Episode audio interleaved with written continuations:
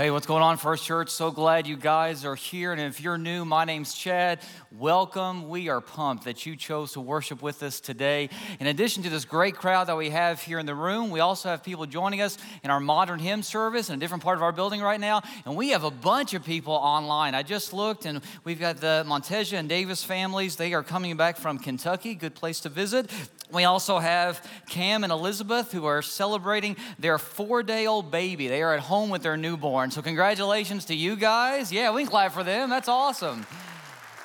And then also the leadership of our Moms Collective here at First Church. They went to a conference in Austin and they are joining us online as well. Amy, Amber, Jennifer, Steph, and Melissa, welcome to you guys, as well as everybody else who's joining us online. So if you would put your hands together, welcome everybody. Let them know we're glad they're joining us today. And I have some exciting news before we jump into the message. You guys know a few weeks ago we did our baby bottle drive for the Pregnancy Resource Center here in Owasso, and we collected $18,372 for the Pregnancy Resource Center. I just love our church's generosity because that money goes to help uh, young moms who are in need as well as uh, stand up for the sanctity and value of human life. And so, thank you so much for your generous support. By the way, last year for the entire year, our church gave around $16,000 to the Pregnancy Resource Center, and this is just the end of February, and we've already given over 18,000. So, thank you very much for your generosity and for being a church that loves like Jesus. And I do love our our church. I was gone last week. Matt did a great job, but I'm excited to be back with you guys. And I'm excited about this series, Base Camp, because we're talking about different foundational, fundamental issues that our church is built upon. And these are issues that are important because we need to make sure we are right when it comes to these truths. We have these truths right so that we can grow into the church that God wants us to be and also continue to become the people that God is calling us to be. The other day, I was watching Sports Center. I know that probably doesn't surprise you guys very much, but I was watching Sports Center. And well, actually, I wasn't really watching it it was on the background, you know what I'm saying? And all of a sudden my ears perked up because I heard them talk about Oklahoma City, you know, the Thunder. And so I was like, oh, I wonder what they're gonna say. And what was interesting was they didn't talk about the players, they didn't talk about a previous game, they didn't talk about an upcoming game, they didn't talk about the coaching staff or strategy to win. They didn't talk about, you know, that the that the Thunder could possibly make the playoffs this season, which nobody expected that. No, the whole subject of their report was Rumble, the Thunder's mascot. And I'm not sure if you saw this clip a few weeks ago, but basically, Rumble, the mascot, he snuck up behind a reporter from the opposing team before the game started, and this is what happened. Take a look at this.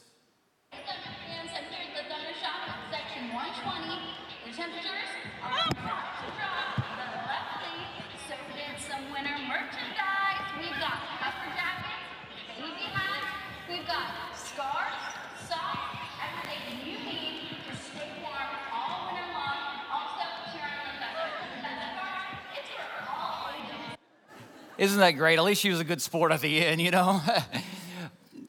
My kids love mascots, and I don't know if your kids or grandkids are like this or not. My kids love mascot, whether it's Rumble for the Thunder or if it's Hornsby for the Tulsa Drillers, especially the Kentucky Wildcat. They love the Wildcat. My kids love mascots. And I was looking up the definition of a sports mascot the other day. I had a lot of time on my hands, and this is what I found. A sports mascot is a person, character, or thing that symbolizes a team and is believed to bring good luck, inspiration, and or motivation. And that makes sense. We know what a sports mascot is, and there's nothing wrong with having a sports mascot. In fact, I think they're a lot of fun. But the sad thing is, when I read that definition, I thought, you know, that's how a lot of people see God. That's how a lot of churches treat God. That he's just kind of this symbol that is believed to bring them good luck or motivation, inspiration to achieve their own personal goals in life. That basically we have our goals and our dreams and our desires, and God's just kind of there to cheer us on. The problem with that is a sports mascot really doesn't contribute anything to the game. No offense if you've ever been a mascot in the past, but you get the crowd fired up. But the sports mascot isn't in the huddle when they're trying to call a play. The mascot never actually runs a play on the court or on the field. A mascot doesn't come up with strategy, it's not part of the coaching staff. It's just more of a symbol or a figurehead that provides inspiration. In fact, mascots don't even talk. I'm not sure if you remember this old ESPN commercial it was on several years ago, but it was basically a commercial of some mascots who were going to have a teleconference, you know, and somebody was going to call in and talk to them. I think it was Scott Van Pelt, who was the ESPN commentator. And when Scott Van Pelt calls in, nobody says anything because mascots don't talk. So he thinks there's nobody on the other end of this conference call. If you haven't seen this video, take a look.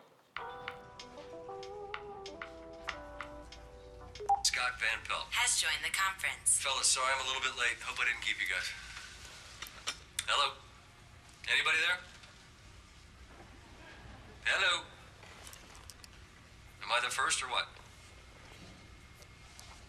Hello? Anybody there? They always cancel these things and no one tells me. Scott Van Pelt has left the conference. Our God is not a mascot. Our God is not just a symbol, He's not a figurehead, He's not just a cheerleader. Our God is God. And because He is God, He has a voice and He is speaking to us. He wants us to hear from Him. And the primary way that we hear from Him is through His Word, which He has given us. See, a hard truth that I had to learn a long time ago, and it changed my life when I did. It's pretty simple, but sometimes it takes us a while to get what we need to know, and it's this God is God, and I am not.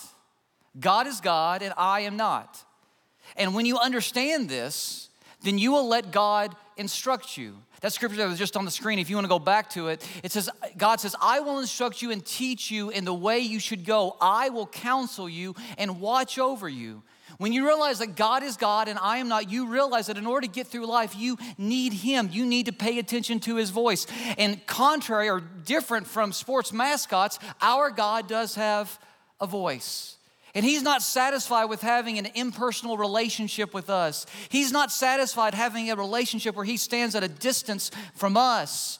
I love how Paul compares our God to other false gods that are out there in the world. And in 1 Corinthians, look at what he says. He says, You know that when you were still pagans, you were led astray and swept along in worshiping speechless idols. We don't worship a God who is speechless. He continues to speak to us. And that's why we here at First Church are a church that's guided and shaped and driven by the Word of God because we believe it is the primary way that God speaks to His people today. That His Word, the Bible, isn't just a book like any other book but it's a book that contains His very life presence. It is living and active and sharper than any double edged sword. And when we open up His Word, we are transformed by His presence. And so, in this series, Base Camp, we're looking at these different foundational issues of our faith. And today, we're going to talk about the Bible.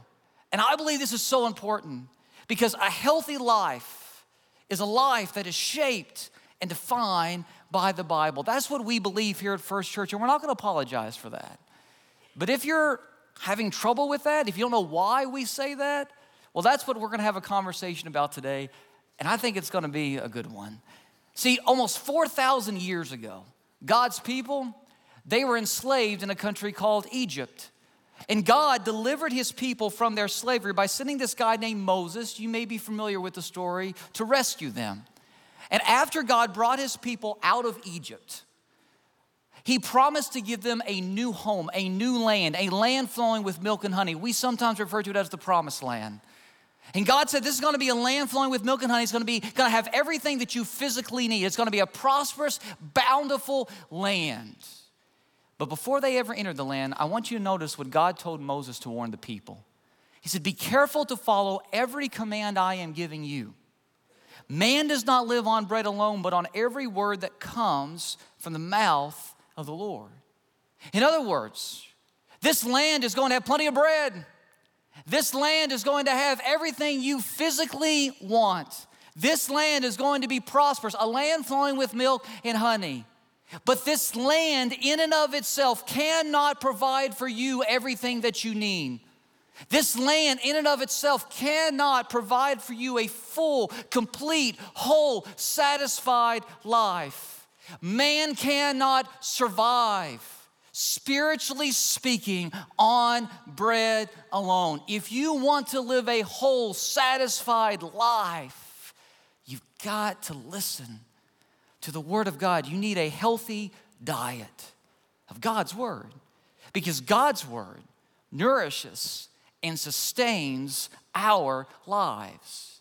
That's why Jesus later will quote that very passage, that very verse that says, Man cannot live on bread alone, but on every word that comes from the Word of God. Jesus quotes that when he's being tempted by Satan because Satan is promising Jesus the world. And Jesus says, This whole world can't satisfy a person. Man cannot live on bread alone, but only on the Word of God.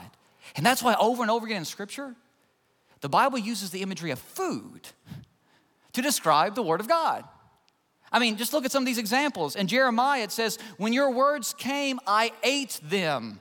They were my joy and my heart's delight. Look at what it says in the book of Job. I have not departed from the commands of his lips. I have treasured the words of his mouth more than my daily bread. I value God's word more than I value my daily bread. Peter refers to God's word as milk that gives us nourishment. In Psalm 119, it compares God's word to honey, sweet honey that is on our lips. And in the book of Hebrews, it describes the Bible as meat, meat that gives us strength. Anybody hungry yet after seeing that picture, right? I get it. See, the Bible refers to itself as food for our souls because it knows something that we need to know. We are nourished, we are sustained by the Word of God, and what we consume shapes us. You've probably heard it said before you are what you eat. And that's true not just physically speaking, but also spiritually speaking as well. What we consume shapes us. The music you listen to, the websites you go to, the conversations you have, the TV shows you watch, the news programs you watch, what you consume shapes you. And if we do not have a regular and consistent diet of God's Word, then all the toxic information out there will poison our souls. And the Bible tells us how we are to consume it, how we are to approach it. Listen to what it says in Psalm verse 1. It says, Blessed is the one who does not walk in step with the wicked, but whose delight is in the law of the Lord. Now I'm gonna pause right there for a second.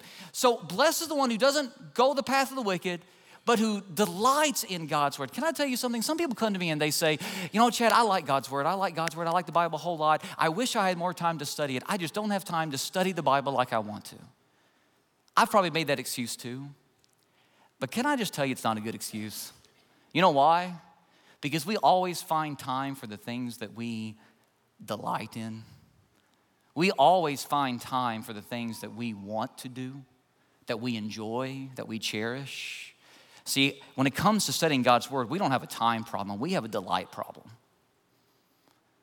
I think sometimes we miss what God's Word really is and what it can provide for us. And that's why the psalmist goes on to say, and who meditates on the law, his law, God's law, day and night.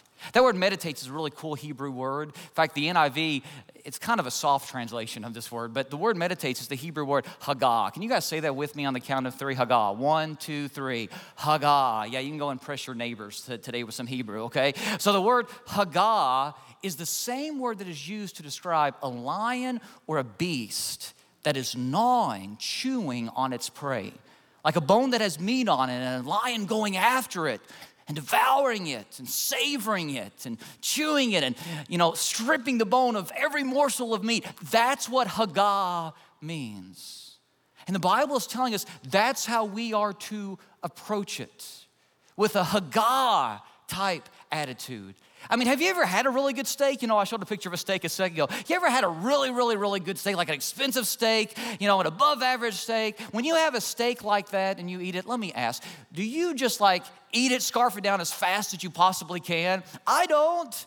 I eat it very slowly, you know? I savor it, I devour it. I want to get every bit of taste out of it that I possibly can. And I bet most of you are like me. And yet, when it comes to God's Word, Sometimes the way that we approach it is let's read as much of it as fast as we can and get through it as fast as we can so that we can all have all this intellectual knowledge. And we don't take the time to actually savor it, digest it, enjoy it, because it's meant for us to enjoy. It's meant for our good. You see, the ultimate goal of Bible study isn't memorization but transformation. And so when we get to God's word and we just, hey, let's just scan through it and let's read as much as we can. I got this Bible plan and I got to read three chapters a day and I got to blah, blah, blah, blah, blah. Not that Bible plans are wrong or anything like that. But guys, I would rather you take one verse a day and really pore over it and read it and digest it and savor it and really get what it means than read three chapters and walk away from it and have no idea what the text just said. That doesn't make any sense. We're not supposed to just scarf it out as fast as we can and not get anything out of it. We're supposed to read it in a hagah type way. The ultimate goal of Bible study isn't memorization, but it's transformation. And so if you have all this intellectual knowledge, but it's not changing you, it's not transforming you, then you're missing what the point of the Bible really is. See, the Bible is from God. And this is something we need to wrap our minds around because the Bible makes a pretty big claim about itself. Listen to what Paul writes. Paul says this Paul says, All scripture is God breathed and is useful for teaching, rebuking, correcting, and training in righteousness, so that the man of God may be thoroughly equipped for every good work. I love that Greek term, God breathed. It's the Greek word theopneustos. You don't have to say that word with me, but theopneustos. I love looking at the ancient languages. Sometimes people ask me, why do you use so many different Bible translations? Because the Bible was originally written in Greek and Hebrew, and, and so I like to go back to the original language, and sometimes I use a translation that I feel like captures it the best, you know, the meaning behind it. But that word God breathed, some translations use the word inspired. I think that's too weak of a translation, really. God breathed, this theopneustos Greek word, it means the life breath of God or God breathed out. I want you to get this imagery. Just as God breathed life into you and me, just as God breathed life into the human race so that we could come alive, God has breathed life into the pages of Scripture so that it is the living and enduring Word of God. So that every time we open up the pages of Scripture, we're not reading just rules or commands on a page, we are experiencing the presence of the living God. And no other book can make that claim. The power of the Bible comes from God's presence within it. And that's what we need to remember every time we open up God's Word. Because the Bible is distinct, excuse me, from all other books because of its author. Listen to what Peter says. Peter says, above all, you must realize that no prophecy in Scripture ever came from the prophet's own understanding or from human initiative. In other words, when, when these prophets wrote down Scripture, they weren't writing down their opinions or their view on things. No, those prophets were moved by the Holy Spirit and they spoke from God. So if the Bible truly is from God, and if it does contain God's very presence, His living presence, which I believe it does, and this church believes it does. And what that means is it's perfect, it's flawless, it's timeless, and it is completely true. Now, I get it. That's a pretty big claim to make. Because there are a lot of books out there that aren't true. there are a lot of books out there that honestly, you can buy them, but they're pretty worthless, honestly. Somebody told me about this book the other day, and I had to order it. The book is entitled Everything Men Know About Women. Now, I had to get it. It's by Dr. Alan Francis and Cindy Cashman. And this is the 30th anniversary edition, okay, of this book. If you look at it, it's a pretty thin book, honestly, but even better than that, when you open up the pages, it is completely blank. There's not anything in it at all. This thing cost me $5.99, folks, you know? I mean,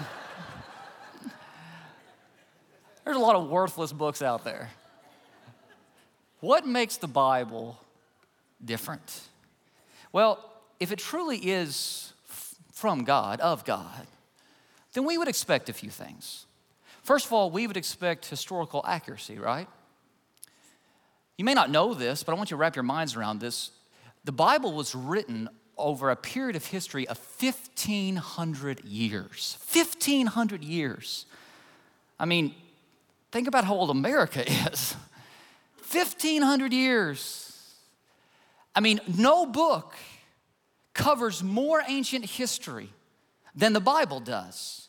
It was written over 1,500 years by dozens of different authors in multiple different continents, in three different languages, and it's all talking about the same God and his one plan to save the world through his son, Jesus Christ. Now, what are the odds? That a book that was written over a period of 1500 years by multiple different authors in multiple different languages, what would be what would be the odds that there would be some historical inaccuracies or contradictions? Well, the odds are actually really, really high if it was written by men.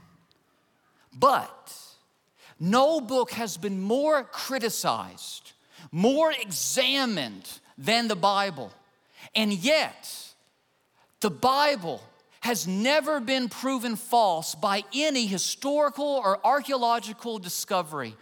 We have had tons of people examine the Bible over and over and over again, and there's not one tangible piece of historical or archaeological evidence that has ever proven that the Bible isn't true.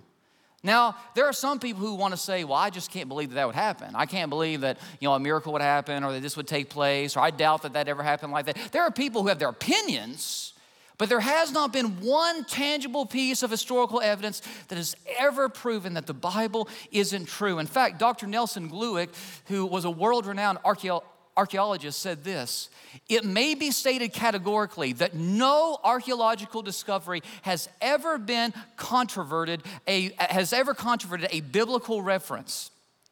Scores of archaeological findings have been made which confirm in clear outline or exact detail historical statements in the Bible. Let me give you one example of this the Hittite people. The Hittite people are mentioned over and over again in the Old Testament, and for years, we had no historical or archaeological evidence that the Hittite people ever existed. And so, especially during the 1800s, there were a lot of secular scholars and historians who doubted the accuracy of the Bible because they said, if the Hittite people really existed, we would have some proof of their existence. And there was even one ancient, uh, ancient one old article from you know a couple hundred years ago that said, if we ever find the Hittite people, then I'll believe the Bible, as if that was kind of like their go-to thing, because there's no evidence of the Hittites ever existing. And then 1906 rolled around and archaeologists unearthed an entire civilization they never found before. And when they started looking at their descriptions and inscriptions and all that kind of stuff, what they found was this was the Hittite people. Now it's amazing how the Bible knew the Hittite people existed long before modern historians ever did. Because the Bible is historically accurate. There are tons of other examples I can give. I don't have time for that. But we would also expect for the Bible to be scientifically accurate. And it is. Now, you may have been taught that the Bible and science, they don't go together. But if you were taught that, that they're not compatible, you were probably taught that by somebody who had an agenda. Because I know a ton of scientists, and I've read a ton of books by scientists who say, no, the Bible and science go hand in hand. In fact, I had lunch just a few weeks ago with a guy in our church who has a PhD in chemistry, a lot smarter than I am, okay? He has a PhD in chemistry. And he loves science. And as I was sitting across the lunch table from him, we were talking, he said, Chad, the more that I study science, the more it proves the God of Scripture. Guys, don't believe the lie that science and the Bible don't go hand in hand because they do. And in fact, science has often been, well, ahead. I mean, I'm sorry, the Bible's often been ahead of science. Let me give you an example of this. When you look at that 1500 year period when the Bible was written, when the Bible was penned by men, inspired by God, during that period of time, every civilization out there, besides those who believe the Bible, every civilization out there believed that the earth had to be held up by something because things just don't float in nothingness, okay? They didn't understand our concept of the solar system. And so, for instance, the Greeks, they believed that their god Atlas held up the earth. The ancient Hindus, they believed that the earth was held up by some giant elephants on the back of a giant turtle. And then if you read some of their writings, they say there was a serpent underneath the turtle that held up the turtle because you got to have something hold. I guess it just kept going down. I don't know. But the earth had to be held up by something. The ancient Egyptians believed that the earth was held up by pillars. All these ancient civilizations believe that the earth was held up by something. And then you get to the Bible and listen to what the Bible says in the book of Job. It says, He, speaking of God, suspends the earth over nothing. How did the Bible know that? When no other civilization on earth claimed anything close to that?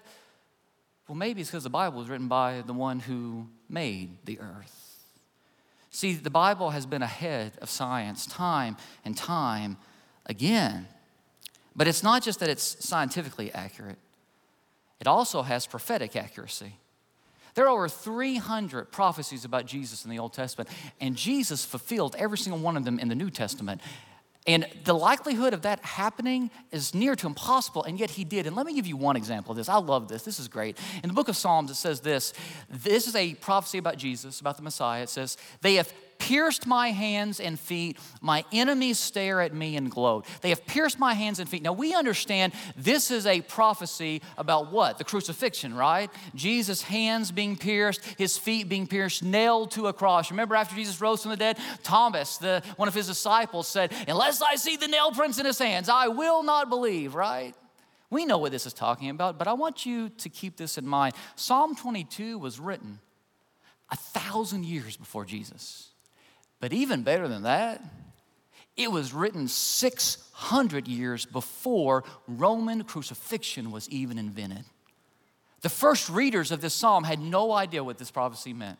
Pierce his hands and feet, what's that talking about? 600 years before crucifixion was even a thing, God predicted how his son would have to suffer. And there's example like this over and over and over again. But for me, the best evidence is actually the personal evidence. Because I have seen with my own eyes the Bible change and transform countless lives. It has changed my life. There was a study that was done not too long ago of over 200,000 people, and they asked them how often they read Scripture. And in this study, of those who claim to read the Bible at least four times a week, okay? So that may sound like a lot to you. It may not sound like that, that much to you. I don't know, depending on how much you read the Bible. But of those who claim to read the Bible four times a week, drunkenness dropped by 62%. Pornography use dropped by 59%. Gambling dropped by 45%. Why? Not because the Bible says no, no, no but because the Bible says yes, yes, yes. Yes, you are a child of God. Yes, you are loved by your Creator. Yes, God does have a purpose for your life. Yes, you were made in the image of God. Yes, yes, yes. And when you realize who you are, as God reveals to you through His Word who you were created to be and who you are in His Son, it changes everything, it transforms us. And that's why we like to say around here the Bible is for our good. Because it is, it really is. It's not just a bunch of rules that limit us. No, so that we can live the best possible life. You know why? Because the Bible is all about Jesus. Jesus is the focus of Scripture. He is the big picture of the Bible. Without Jesus, what we have in Scripture is just a bunch of disconnected, random stories that have no cohesive theme whatsoever. Jesus is the big picture. I'm not sure if you've heard about this cliff in Brazil. People like to go there and post pictures on social media where they're like hanging off of the cliff. I mean, the first time I saw this picture, that scared me to death. Here's another one. I mean, look at what these people are trying. One, one more before you go on to the next one. Yeah, this is nuts. People post this. And then I did some research on this cliff in Brazil. Show this next picture picture. Uh, it's really not that high off the ground. But if you get your camera just right, it looks like that you're really hanging over this high, high cliff. But when you take a step back and you look at the bigger picture, it makes a little bit more sense why people are willing to do that, right? It's the same thing with Scripture. Sometimes we look at the Bible and say, why does God command that? Why does God give us that instruction? Why is that story in the Bible? Why? Why? We ask these questions, why? And we, ha- we have those questions until we take a step back. And then we see the overall theme of the Bible. We see that Jesus is the bigger picture of the Bible. And in light of Jesus, it makes sense. It makes sense why we do what we do and why we believe what we believe. The Bible is all about Jesus. Don't tell me that you love Jesus, but you don't love the Bible. You cannot love Jesus and trash the Bible at the same time. Because the Bible contains His very life breath. You cannot separate God's Word from God. You cannot separate the Bible from Jesus. And Jesus is the answer to our deepest questions, our biggest fears, and our greatest desires. The Bible prepares us for how to live now and how to live for all eternity.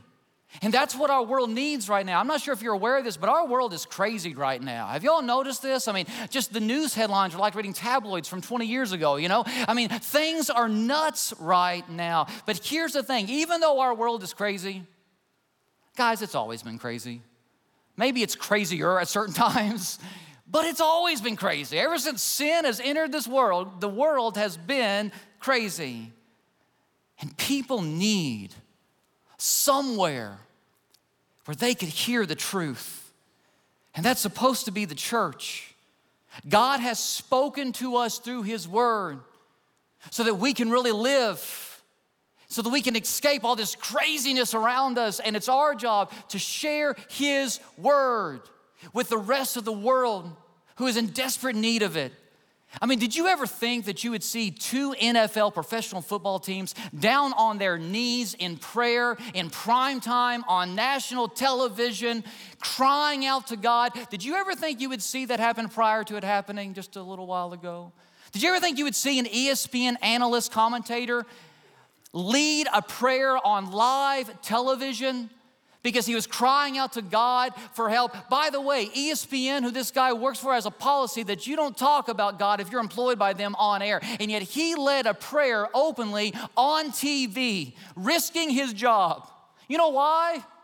Because when people are really desperate, when times are really tough, they don't turn to the government, they don't turn to politicians. They don't turn to celebrities. They don't turn to social influencers. They don't turn to science. They don't turn to the CDC. They don't turn to MSNBC or CNN or Fox News or Yahoo News or the Weather Channel for that matter. When people are really desperate, when times are really tough, they need to hear from God. And that's why, yeah. And that's why God has given us His Word. And that's why the church is here to share His Word with the world. And so, we're living in a time when people are hungry for something more than what this culture is offering them. Why do you think there was a two week revival that broke out on a college campus in Wilmore, Kentucky that was unplanned? This generation is hungry for something more. And I don't know about you, but I'm excited to get to be the church in this generation that shares God's word with them. And I hope you're excited as well. And so that's why here at First Church, we're not going to hide God's word. We're not going to back away from it. We're not going to cover it up. We're not going to water it down. We're not going to be ashamed of it. No, our goal is the same goal that the Apostle Paul had. For I have not hesitated to proclaim to you the whole will of God. That's what we're going to do here. We're going to do it in love. We're not going to beat people up with the Bible. We don't do that. We're going to teach the truth in love and in grace as God wants us to. But we're going to teach the truth. And we're going to teach God's word. Not just part of it, not just pieces of it, not just the parts that we like or the parts that make people feel comfortable, we're going to teach what God wants us to know. Because we don't want anybody to ever leave our church. We don't. The church is for everybody, everywhere. We don't want anybody to ever leave our church because we love people and people are not the enemy. Satan's the enemy, sin's the enemy. We don't want for anybody to ever leave our church. And it breaks our heart every time somebody does. But let me just say this if a person leaves our church after hearing the truth taught in love, it's better than if they sat here week after week for years, comfortable believing a lie. I would rather somebody hear the truth in love than believe a lie and think that they're okay. People need to hear from God, not from Chad, not from a certain teacher on TV, not from the latest book. People need to hear from God. And that's why we will continue to teach and preach in love God's word. Because as Peter tells us, the grass withers and the flowers fall, but the word of the Lord stands forever. No book has been more attacked than the Bible. No book has been more analyzed, scrutinized than the Bible. No book has been burned more and banned more than the Bible. And yet, the Bible remains and it continues to change lives because it is the Word of God. So we will continue to teach and preach and love the timeless and eternal, the infallible and inerrant, the living and enduring Word of God. Let's pray.